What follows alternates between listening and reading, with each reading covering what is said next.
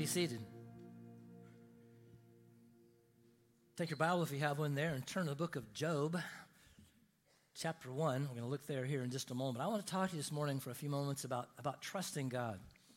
I think all of us, as we walk into uh, days like this and spaces like this, we walk in with a little bit of baggage. There are things that some of us have uh, been working through and thinking through and processing through and become sometimes with, with, with a lot of questions. Um, I, I, I, think all of us face times in our life where we're just saying, God, why, why is it? If you didn't get a copy of the book uh, for some notes, take that as it comes by. Ever face a time in life where just a lot of questions and, and seems like very few answers? What, what questions did you come in with? Are there things you say, I just want to get to heaven and say, God, why this? Why did this take place? Why, why, why did you allow that to happen? My uh, wife's father passed away this past summer and he asked me to do the graveside service before he died. And, and um, his name was Roy. And I remember standing there thinking, you know, I, I really envy Roy right now. And I said to the folks, I said, Roy is at a place where there's no more questions. All his questions were answered. Probably when we get to heaven, the questions we thought were important are not going to be that big of a deal, but, but all his questions are answered. Secondly, he's in a place of, of no temptation. I want to be there. No, no temptation, no questions, no temptation. Thirdly, he's in a place of, no more problems, no tribulation, no, no, no more difficulties. I, I envy Roy. But now, and, and where we're at at this point in our life, we have a lot of questions. And I'm going to give you a premise of what I want to share with you this morning. And it's simply this the, the best, the safest, and the most productive place to be is in the fog, the flood, and the fire of the Father. Now, that statement may sound a little counterintuitive. We, we don't really think about those as being, as being great things. But the best, the safest, most productive place to be. You ever been in the fog? Ever feel like sometimes you're just kind of, your, your life is fogged in? I, I, I, don't, I don't really like fog. And we drive a lot. We travel across America, and, and so a lot of our time is driving. And, and uh, you know, my, my philosophy is if, if it rains or something, you drive faster to get through it. That's kind of what I think. But, but when it comes to fog, I mean, you can't see what's in front of you. You can't see what's behind you. My worst driving experience ever. We live in, we live about 20 minutes from, from Notre Dame uh, in South, near South Bend, Indiana. And so we're about two hours from Chicago. So we're driving one of our kids to Chicago Airport to fly out and it was got up and it was just one of those days where you, you really could cut the fog with a knife i mean you couldn't see anything and I, am I'm, I'm used to that kind of weather i grew up in oregon and we have a washington mist it missed Washington, hit Oregon. And so we, we have a lot of weather events in Oregon. I mean, our, our mascots are the ducks and the beavers. That tell you something about, about our weather. And so I, am used to that kind of weather. I, I, went to college in Southern California. There's, there's a whole city named after a weather event. You know what happens when the fog lifts over Los Angeles? UCLA. And so, um, uh, there, anyway, so, so I'm used to that kind of weather, but this was a day where you couldn't see anything. You don't know what's coming behind you, you don't know what's in front of you. And, and that's just not, not really a, an enjoyable time to be. And, sometimes our life feels like that. Some, sometimes you're, you're going through situations where you just feel like, what, what's going on with my, I can't figure this out with, with my family, with my world, with our, our country, whatever. I, I want to address that this morning. Maybe a, a flood is a better description of, your life right now. We live in a little town called Niles, Michigan, and um, this was downtown. It's next to the St. Joe River. It overflowed. And, and I saw this picture and I thought, those are streets I used to walk down. Now it's like waist deep in water. And there's just something intimidating about being in, in, in, a flood. You can't stop uncontrolled water. The power of uncontrolled water is just overwhelming. And I just, I don't, I don't like to be, even be wet. Um, I, mean, I, I, I, like golf. I, when I saw that your church is on Country Club Drive, I thought, wow, that's going to be great. And now it's like 10 degrees or whatever. Anyway, um, I, am I'm not really into hunting and fishing, but when I go golfing, I get to do both and, and play at the beach a little bit too. Uh, but I, like to golf. I, shoot in the 70s. If it's any colder, I won't go. And so I'm, I'm not going this week for sure. But anyway, um, uh, but some people even like to golf in the rain. I, don't like to do that. I don't, don't like to be wet. There's just something about, about being wet and cold, and it's just not a real enjoyable thing. And, and sometimes our life feels like that, like we're just kind of underwater, maybe just, just flooded, overwhelmed. I want to address that this morning. Maybe a better description, uh, maybe even more painful, is that, is that of a fire. This picture was taken. My sister lives in Medford, Oregon, Southern Oregon. You may recall in the last couple of years, a lot of wildfires out there. And this was taken not too far from the picture, not too far from her house. And there's, there's just something about fire. I don't even like to watch movies about fire. Uh, it's just not real enjoyable to me. I mean, there's, there's people that are burnt and, you know, choking, and it's not, not, not, not entertainment. I was, I was talking with, a, actually golfing with the fire chief of Wichita Falls um, some time ago, and I said, I see these movies where they show people in a burning building, and they're having conversations. That doesn't seem right. He said, It's not. You, and if it's a burning building, unless you have a mask on, you're gagging, your eyes are burning. You don't sit there and have conversations in the middle of a burning building. And there's something about fire that is just, it's, it's not enjoyable. And, and maybe you feel right now your life is kind of in this choking, gagging, burning scene you find yourself in. And you just you say, I, I, I don't like this. I, I don't want to be here. Remember, the best, the safest, and the most productive place to be is in the fog, in the flood, in the fire of the Father. Now, that goes against our common sense. Some of the conditions we find ourselves in are, are just not enjoyable. It makes us wonder is God even paying attention? Is, is God asleep? Or what, what, why is this happening in my life? Two and a half years ago, um, my wife contracted cancer, or we found that she had cancer. And, and uh, when you have a diagnosis like that, or whatever has come into your life that's kind of caught you off guard, there, there's a lot of things. You, just, you say, really, this time, this season, this us, why? why? There's a lot of questions coming up. I'm, learning a lot. Debbie's going to share with you ladies on Tuesday at 11:30. There's going to be a luncheon. Hope you come and be a part of that. She's going to share with you some of the things that God is walking her and teaching her through this, this cancer thing in her life. The thing that, that I've learned is, is how to pray for people who are going through difficulties. Um, I, am not at a local church all the time. We travel, and so I don't do a lot of hospital visits like most pastors. But when my wife got cancer, I, I, realized there's, there's some things here I need to understand more about sickness. This is just kind of a little rabbit trail. It's, it's worth writing down. There, there are four things to pray for when you pray for someone who is sick. First of all, you, you pray for healing. It, it may be God's will for them to be healed, but it's not God's will that everyone be healed. There is a sickness unto death. But you pray for healing. If they don't get healed, you secondly, you pray for understanding.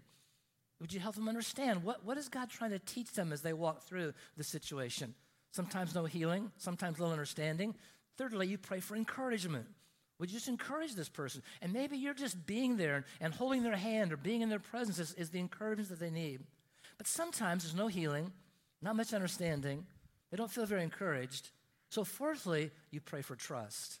You pray that God would give them a perspective of who God is, that they could trust Him even in the midst of, of those difficult circumstances. And that's what we want to talk about this morning. That's what we, we're trying to live out. I'm going to tell you three quick stories. And, and if I had time, we could spend a, a, a whole series on each one of these individuals. But we're just going to look at them briefly. The first one is In the Fog with Job. Some of you are familiar with the story of Job. And, and here in the book of Job, Job chapter 1, we see the account of this man. He was the godliest man on the face of the earth. Satan came to give account of himself. And God said, If you consider my servant Job, there is no one like him on the face of the earth. Imagine the godliest man on the face of the earth. Job chapter 1, verse 1 says this There was a man in the land of Uz whose name was Job. Now, we don't know where Uz was because Uz no longer is, but we know Uz was because Job lived there. I'm sure that's clear. Um, it says in verse 2 that this tells how massive God had blessed this man. He had, he had seven sons and three daughters. Verse 3 says he had 7,000 sheep, 3,000 camels, 500 yoke of oxen, that'd be a 1,000, 500 female donkeys, and imagine how many servants it took to take care of all that. He was the greatest man on the earth, monetarily and blessed of God. And then something happened in his life. We've all had bad days, but, but nobody's had a day like Job had. We see here down in verse 13, Job 1:13. Now in the day when the sons and daughters were eating and drinking in their oldest brother's house, a messenger came to Job and said, "The oxen, thousand, plowing and the donkeys, 500 beside them, the Sabeans attacked, took them and slew them, and the servants by the sword. I alone have escaped to tell you." So imagine the massiveness of that loss. And, and this next phrase is the one that really jumped out at me as I was reading this recently while he was still speaking. He didn't even have time to process the loss of all this life, of all this monetary goods, all, all these animals. And while he's still speaking, verse 16, another came in and said, The fire of God fell from heaven and burned the sheep, 7,000 sheep, and all the servants that it took to take care of 7,000 sheep. And I alone have escaped to tell you. And the next phrase, while he was still speaking. This didn't happen over years or months or weeks or even days or even hours. This is moments. I mean, you think about the worst day in history, the worst day in history, the most pain anyone ever experienced was Christ on the cross. Other than that, I, I can't imagine a, a, a worse event in, a, in the history of any person. Here he's sitting there facing all of his loss, and then while he's still speaking, another came in and says, The Chaldeans came in bands, raided the camels, took them and slew all the servants. I alone escaped to tell you. So all of his material possessions gone in moments, he finds this out. And all the servants, the hundreds of servants to take care of those. But all that was meaningless compared to the next thing. Verse 18 While he was still speaking, another came in and said, Your sons and daughters were eating and drinking wine in their eldest brother's house. Behold, a great wind came across the wilderness and struck down the corners of the house and fell, and the young people died. I alone have escaped to tell you you may have lost a child. He lost 10. Uh, in what time? He lost everything. Now, I don't know how you would respond to that. I mean, this is a man who had talked with God, who was blessed of God. What would you do? Would you say, God, what are you doing? We've done that with little loss in our lives. And look what he did. This, this is incredible to me. Job arose, tore his robe, shaved his head, fell to the ground, and worshiped. Is that your first response? Do you have such do I have such confidence in God that when something like that happens, my first response is to worship? I don't think I'm there. Naked came I from mother's womb, naked I shall return. Lord gave, the Lord take, is taken away. Blessed be the name of the Lord. Look at verse 22. And through all this, Job did not sin nor blame God. Wow, that's incredible to me. Now, I'm not saying Job didn't have questions. He, he did. Turn to chapter 29, Job 29. He had questions. It, it's okay to have questions for God. That, that's not a problem. David and, and, and other writers of Scripture, they had incredible questions and, and, and cried out many times in great bitterness. In chapter 29, verse 2, he says, Oh, the, the, the, months that have gone by, as the days that God watched over me, he's recalling the good old days. When his lamp shone over my head, and by his side I walked through darkness, as I walked in the prime of my days, when the friendship of God was over my tent, when the Almighty was yet with me, and my children were around me, and my steps were bathed in butter. I guess he liked butter, I'm not sure. And, and the rock poured out from me streams of oil. When I went to the gate of the city and I, I, took the seat in the square, the young men saw me and hid themselves. The old men arose and stood. The princes stopped talking and eh, when E.F. Hutton spoke and, and put their hands in their mouths. The voices of the nobles was hushed. Their tongues stuck to their palate. And when their ear heard, it, they called me blessed. I mean, he, he was talking about the good old days of life. Look at chapter 30, verse 26. Here's where he's at now. Maybe you're living here. When I expected good, evil came. When I walked in light, then darkness came. I'm seething within. I cannot relax. Days of affliction confront me. I go about mourning without comfort. I, I stand up in the assembly and cry for help. I become a brother to jackals and a companion of ostriches. My skin is turned black on me, and my bones burn with fever. Therefore, my harp is turned to mourning, my flute the sound of those who weep. Certainly, he went through difficult times. And, and he comes to a point where he, he says, God, I, I've got to have some answers. Look at chapter 31. I know I'm going through this fast. Chapter 31, verse 35. Oh, that one might hear me Behold, here's my signature. Let the Almighty answer me. God, tell me why. I just want to understand this. I, I need some explanation. And I, I, I love God, God's response. Chapter 38 now. Look at chapter 38. We've gone through the whole book. Chapter 38. And look at verse 4. Here's what God says to him Where were you when I laid the foundation of the earth? So let me ask a question. When, when I made the universe, you want me to answer about this day? Where were you when I made everything? He goes on in verse 12 and says, Have you ever commanded the morning Have you ever told the sun to rise? Have you ever caused the dawn to know its place, verse 12 says? Have you ever circled the, the, the, the, universe with all of the, the spheres and the orbs and everything that's going on? Where were you when all that took place? Here's what trust says Trust in God says, You're God, I'm not, and I'm okay with that. And until you can come to the place in your life by faith where you can say, You're God, I'm not, and I'm okay with that, then you're going to have difficulty accepting all the things that have come into your life. And you're going to get mad at God. I, I, think the reason many people are doubting God, have, are mad at God, because God hasn't jumped through that little hoop and they've said, now, now God, do this and heal this and change this person. And it hasn't happened the way they want. Say, I, I give up on God. Where were you when God made it all? And, and the fact is, when it comes to most of our life, we live much of it in a fog. Job was in a fog. God, I understand this. And I don't know that Job totally understood, ever understood it all. In the last chapter of Job, God comes to visit Job, and Job said, All my life I've heard of thee with the hearing of the ear, but today my eye hath seen thee. Wherefore I repent in dust and ashes. When he got a clearer view of who God was and trusting God, he said, I repent. Not because he had done things wrong, just the, the, fact that he questioned the God of the universe, God does not have to explain to you or me how he runs this universe. He's God, I'm not, and I'm okay with that. And when we get lack of trust as the, the forefront of our life and we're demanding of God things, I remember I was watching a video of uh, Tim Keller. Appreciate him. He passed away recently, but he was, he was debating a, an atheist and this atheist said, How come you say there's a good God? And look at this and this and this and this. How, explain that. And Tim Keller said, Well, you know, God explains things to me on a need to know basis. I guess right now I just don't need to know. And he was okay with that. And until you have that view of God, that He's God, you're not, uh, and, and, and, and see the fog as, as not something that is necessarily detrimental, but an opportunity for you to trust.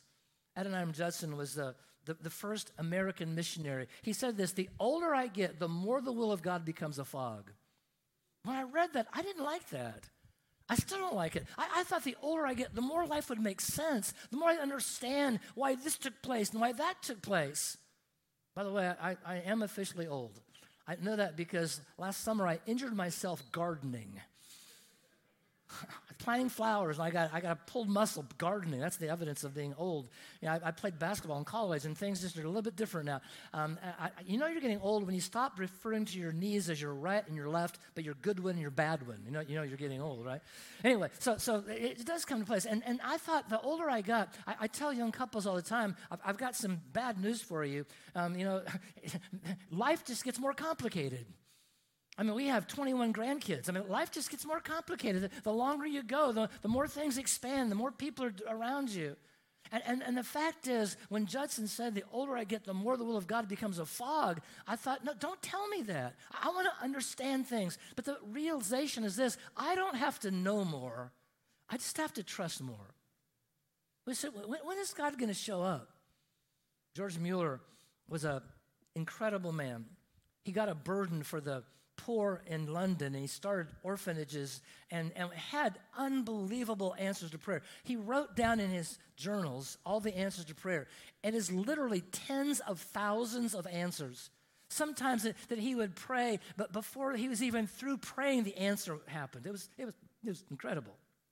Here's what Mueller said My eye is not on the density of the fog, but on the living God who controls every circumstance of my life. You, you can look at the fog and you'll see nothing. But, but there's something beyond that.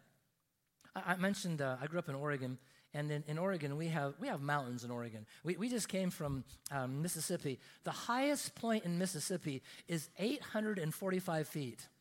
That's the highest point. That's their mountain. They call it a mountain. It's, it's 800, unbelievable. The highest point in Texas is Guadalupe Peak. It's 8,400 and some feet, which is, which is pretty good um, as far as a mountain is concerned. But, but in California and Oregon and Washington on the West Coast, we have these mountain ranges that are a little bit higher than that. Mount Hood's like 11,000 feet.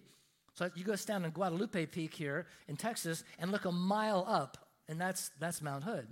In, in, in Washington, there's a mountain called Mount Rainier. It's 14,000 feet. It's, it's pretty, it's pretty massive. And it's only 60 miles from the ocean. So when you stand in Seattle and you look at Mount Rainier, this is a picture from, from Seattle to Mount Rainier. It's this, it's incredible. It's an incredible view. Uh, and, and the problem is, from Seattle, you can only see this mountain 85 days out of the year. Because the rest of the time, there's so much fog, all you can see is the fog. I was in a meeting some time ago. A lady said, Yeah, I moved to Seattle. I'd been there two weeks. And, I, I and one day I, I, called my husband. I said, Come quick, look. And went in the backyard. And here was a 14,000 foot mountain. We'd been there two weeks, didn't even know it was there because it's been foggy the whole time. But the mountain is always there. The problem is, most of our life we spend looking at, at the fog. I was in a meeting some time ago in the uh, Jackson area, and, and uh, the pastor's a good friend. He, he said, uh, he gave me a book. It was, it's, a, it's the best book I've, I, read that whole year. It's a children's book. The, the name of the book is The Moon is Always Round. And it's, it's the story of a, of a family, and that the wife is pregnant and she goes through a miscarriage. And the, the father is trying to explain this to the son. And so they're, they're, they're out one time looking up at the moon. It's in the sliver stage, and, and the little boy comments on it, and the dad says, Yeah, all you can see is that little sliver, but, but it's because the, the earth is, is blocking the light from the sun. And so, but it's always, the moon is always round. And then they go, and a little later, they it's in the half phase, half moon stage, and, and, and the little boy comments, and the dad says, Yeah, but, but the moon's always round. Then they're camping, and, and it's in the three quarter stage. Looks like a squeezed up orange. And, and, and, and the dad says, Yeah, but the, but the moon is always round. Then toward the end of the book, they're having the, the mother goes in and it's a miscarriage, and they're having the funeral, and, and, the, and the father is explaining to the congregation the goodness of God. And he says, we, we can't always see the goodness of God. Sometimes it's obscured. But God, God is always good, just like the moon is always round. I remember when Debbie went through, has gone through this cancer thing, that became our, our mantra. That, that God is always good, the moon is always round. I, I can't always see the goodness of God, but, but, but I know that it's there. Just like the people in Seattle can't always see Mount Rainier. So, sometimes the, the fog is the plan of God. And sometimes the greatest things in our life happen in the midst of, of, of foggy times. And we don't always see that. COVID was a not a good thing for most of us, not an enjoyable thing. I, I have a friend who I've known for years, and, and he, um, about five years before COVID, decided to divorce his wife. He was into some things, and he just, they, they had a good relationship, but he said, I'm not being fair to you, and so I, I'm just going to leave. COVID hit, and uh, they'd kept a good relationship. They had children, and, and, and his wife called him and said, You know, you're, gonna, you're by yourself. You're going to be downtown in your apartment. Why don't you come and live at the house? There's a spare room, and you can just live there because everyone's going to be isolated. And so he, he moved into the house.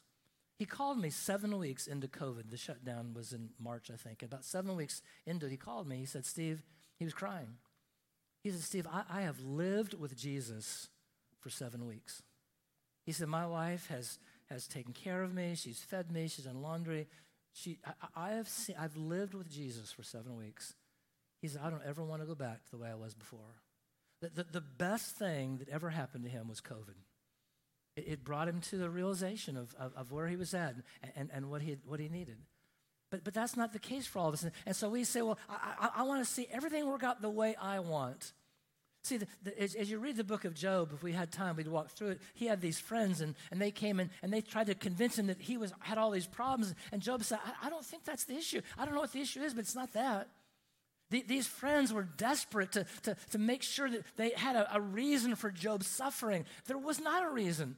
They, they didn't understand, and Job didn't understand, but they, they wanted deliverance. Job had a relationship. And so, as you think about whatever you're struggling through right now, do you, do you want deliverance or a relationship? Do you want just it to be done, explained, gone? Or do you say, God, whatever you're walking me through, I want this to draw me closer to you. I want to trust you more, have more confidence in you. If you're praying that God would bring revival to this world or to your life or, or provide deliverance from, from some tough situation, a, a wayward child, a physical illness, or a difficult marriage, so life will be easier for you, you need to change the trajectory of your prayers. It needs to be God's will we want, or at least it should be, not our convenience. In the fog, and many times, it's, that is the place where we meet God. And, and sometimes the, the fog is the best place for us to be. Vance Havner said, God writes across some of the days of our life, we'll explain later. Maybe you have some of those days. And God's writing across. I'm not going to tell you right now. But back to Job. In the midst of the fog, Job sought God. How about you? Do you have a, a good reason to be angry? Are you waiting for God to apologize to you? Or are you going to trust him? Here, here's the second one. These are familiar stories, so I'm, I'm using a familiar one, so we're going to walk through all this. But, but you know the story of, of, of the flood and Noah and the flood. If you want to turn, you can turn to chapter 6 uh, of, of, Genesis. But the, the story is in Genesis 6, God told Noah, he's 500 years old. He tells Noah, I want you to go build an ark. It took him 100 years. Imagine the ridicule that Job went through as he's building this ark. It had never rained before at that point. The earth was, was watered by, from, the, from the ground up.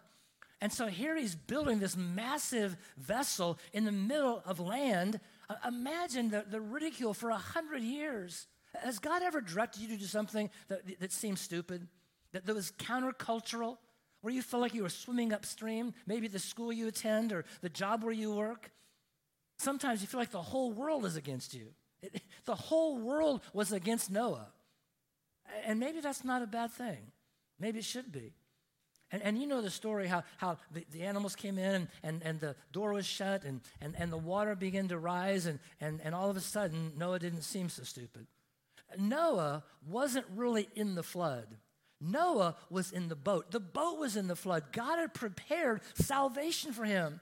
And, and God has prepared for you his salvation if you'll take that and receive it. All these people are watching this boat as, as, as they had laughed at it for 100 years. And, and, and the ship was in the sea, but the sea wasn't in the ship. We, we should be in the world like, like a ship should be in the sea. It's okay for the ship to be in the sea, but you don't want the sea in the ship. Same thing is true for us in the world. We're all in a process, but life has ups and downs. You, you may right now be riding a wave of wonderfulness, but you will eventually crash in the shores of inevitability. And sometimes life just stinks. Turn the person next to you and say, Sometimes life stinks. They may not know that. They may, that may be new news to them. And, and the reason is, is because we, we live in a broken world. We live with broken people. You're married to a broken people. My wife has a broken husband. My kids have a broken parent. Turn the person next to you and say, You're broken. They may have forgotten that. Just in case they didn't know. We're, we're all broken.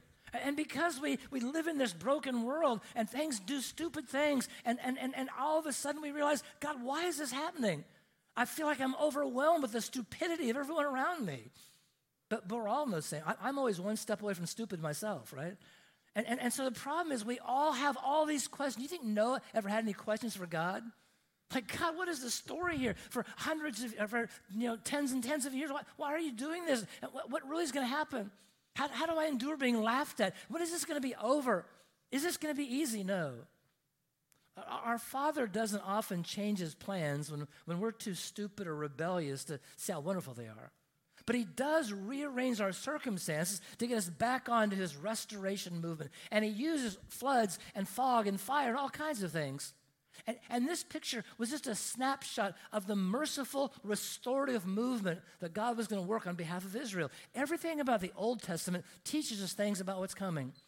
And, and the flood was a picture of God restoring the earth again. Despite Israel's stubbornness and idolatry down the road, they looked back and, and were able to see remember how God brought restoration? He's going to do that again. The goodness of God always leads to repentance. God is always good, the moon's always round.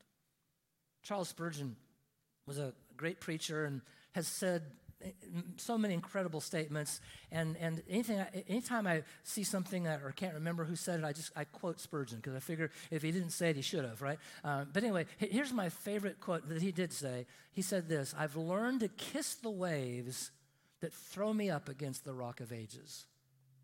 Have you learned to kiss the waves that throw you up against the rock of ages, the things that God, the floods that God has allowed in your life, are you learning to see that those things are throwing you up against God?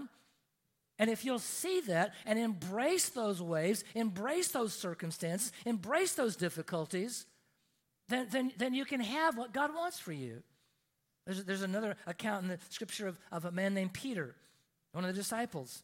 And, and uh, the disciples are sent across the Sea of Galilee to uh, the other side. Jesus is talking to his father, and he walks, on the, he walks across on the water. And this storm comes up, and, and the disciples think they're going to die, and they see Jesus walking on the water, and they're, they're frantic. And Peter says, Lord, bid me come. And so Peter steps out of the boat, and he's walking on the water with Jesus. And he takes a few steps, and then all of a sudden he starts looking at the storm. And he says, Wait a minute, I can't walk on water.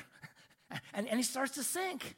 As long as his focus was on Christ, it was okay. The focus of your eyes determine the stability of your steps. And if your focus is on Christ, you'll be amazed at what can happen. If your focus is on the storm, if your focus is on the flood, then you're going to fall. So, so, so, so Peter focused on the wrong thing. Noah, the name Noah means rest. Wow. It's another word for trust, is rest. Psalm 37, 7 says, Rest in the Lord. Wait patient for him. Don't fret because those who prosper in their way, because the man who carries out wicked schemes. Don't fret. Rest. Trust. So, so, so from, from, from Job, we learn that, that God does not have to explain himself. He's God. I'm not. I'm okay with that. In the fog, he is still sovereign. From Noah, we learn that it's okay to be in the flood as long as you're in the boat. The flood was our salvation. And, and then, thirdly, th- this is the story that we read earlier. You don't need to turn if you don't want to, back to Daniel. SMAC. That stands for Shadrach, Meshach, Abednego, and Company. Okay, that's, that's what SMAC is, all right? So I just abbreviated their names, all right? And, and so we read this story there in Daniel chapter 3. We already read that passage. And, and, and, the, and here these guys are thrown in this fire, but, but the Father doesn't always pull people out of the hardship and suffering. That just comes with following Jesus. There are going to be things you're going to go through, and it's not going to be easy. But He does promise power for protection. He promises Himself for the purpose of cultivating a vibrant faith. It'll be worth every bit of the painful process that you're walking through right now. He, he didn't deliver those boys from going into the fire, He went in with them. We read that passage. In fact, He led them into the fire. And, and He'll be with you any place you have followed Him. Now, now, these Old Testament stories, we talk about the Old Testament, New Testament, it's really one story. And all the Old Testament stories are talking about Christ and what's going to happen in the days ahead and, and, and what's going to happen in the New Testament. And, and for Jesus, no fog of dread, no flood of undeserved torture, no fire of suffering was too much to bear in light of the weight of his Father's will and the future joy he was going to have in fulfilling that will.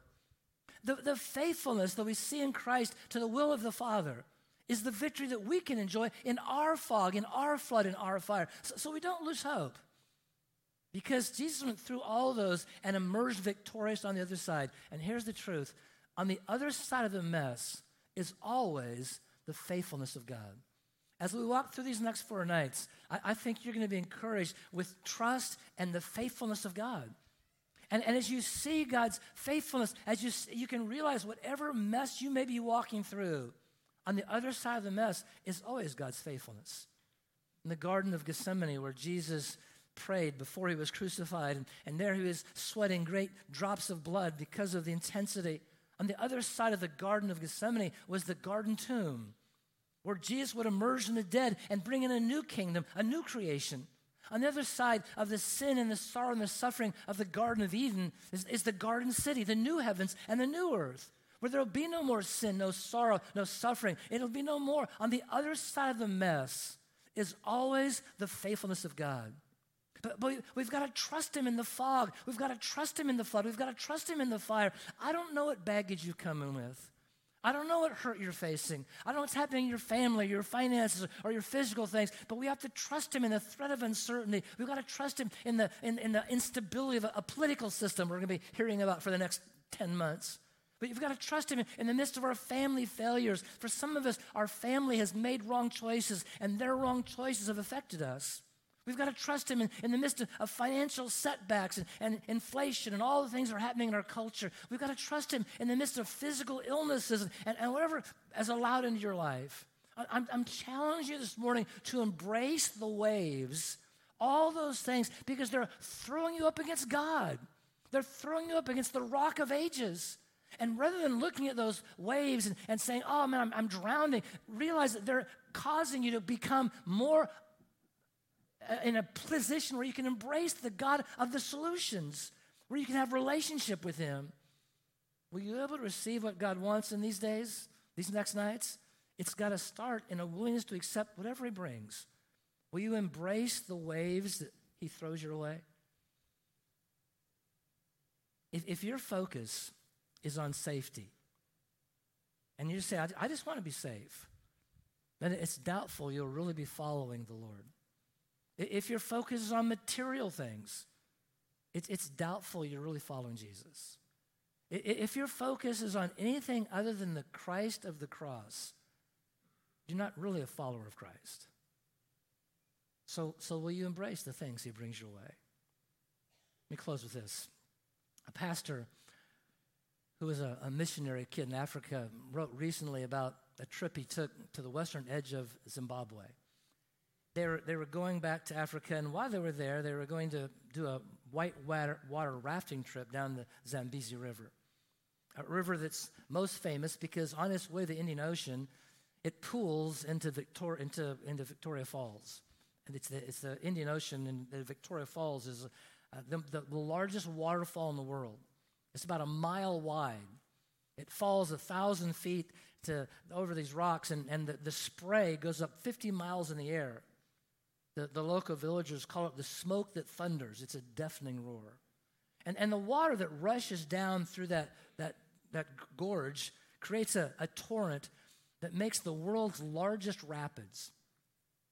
There's in the United States, they measure uh, whitewater rapids by a scale of one to five. You can't legally raft down anything higher than a five, it's too dangerous. The Zambezi is a seven, and, and flood stages, it can be even an eight. It's, it's not, a, not a trip for the faint of heart. This, this missionary wrote this. He says, I sat on the edge of that eight person raft, all suited up in a tight jacket and a thick crash helmet. I wondered, is it that dangerous? But then I heard our guide say, when the raft flips over. Wait a minute. He didn't say if the raft flips over, in the off chance the raft flips over, but rather when the raft flips over, stay in the rough water. He said, You'll be tempted to swim toward the stagnant water at the edge of the banks of the river, but don't do it. It's in the calm, stagnant waters at the river's edge where the crocodiles are waiting for you. I don't know about you, but I want my money back right then, right? Listen, when the raft flips, when life is turned upside down, it may have happened to you this week last year, or it may be happening to you in a week or in a year. When the raft flips, stay in the rough water. You might want to leave the rough water when the raft is overturned, and, and, and, and, and, but the white water is what God has designed for your protection and for your development. It's in the rough water where, where character and perseverance is strengthened, which is why, as believers, we've got to resist the temptation to swim to where it seems safe because it's in the safe, safe, stagnant waters where truly deadly enemies are watching and waiting. And we say, I'm just going to kind of back off. I am church has got too much. God's kind of let me down. I'm just going to, I'm not going to be a part. I don't want to get involved in small groups. I don't want to do anything. I'm just, and, and we're just going to back off. It's in that stagnant place where, where you're not in the midst of the torrent, where you're not in the midst of the danger. That's, that's where the enemy attacks. So when, when those times come, when, when, there's, when there's not, and I, I mentioned this, when, when, if you're just saying, I want to be safe, where is the safest place I can be? If that's your priority, then you're probably not going to really be choosing to follow God. Or, or if you make material things. But the bottom line, anything you say, I, I, if I can do this, it'll be a little bit easier for me. It's in the midst of the difficulties. And if you're willing to stay, the best, the safest, most productive place to be is going to be staying where God is leading you. It could be in a fiery furnace. It could be going through the loss of a lot of things. It could be in, in, in the ridicule of, of the world like, like Noah faced. But if you're willing to stay where God wants you, then He can do something in your life. I want to talk about that this week. Let's bow our heads and close our eyes. I wonder if you'd be willing to go to the Lord right now and, and just say to Him, Father, as much as I understand, I trust you. You're God, I'm not, and I'm okay with that. I want to learn more of you, but I'm, I'm going to choose to worship you. Maybe um, the, the water is rising in your life and you feel like you're about ready to be overcome. As long as you stay in the boat, as long as you stay where God asked you to stay, He'll protect you from the flood. You're going to have ups and downs. It'll be a rough ride. But if, if you're willing to follow Him even into the fire, because He's right there with you, there's another in the fire standing next to you. Maybe you've been looking for the calm water. Maybe you've trying to paddle toward the, the side and say, I'm, I'm just not going to deal with that anymore. I'm, I'm, tired of dealing with that physical problem, that financial problem, with that person. I'm, I'm just done. I'm just going to leave. And God is saying to you this morning, you need to stay where I have you. You need to stay loving that person. No, I'm, not, I'm not saying you stay in abusive relationships. I'm not saying that. But, but where God has you right now, with that person, with that situation, with that financial situation, that thing at the job, the thing at the home, that, that person that you just can't, in your family, just, just can't connect with, God, I'm, I'm going to stay in there. I'm, I'm going to keep on loving. I'm going to keep on praying. I'm going to keep on obeying because I know you're there with me. Just tell God that's what you want to do. If you can, just say, God, I trust you right now. And I'm, I'm going to stay in the difficult situation because on the other side of the mess is the faithfulness of God. You talk to him right now.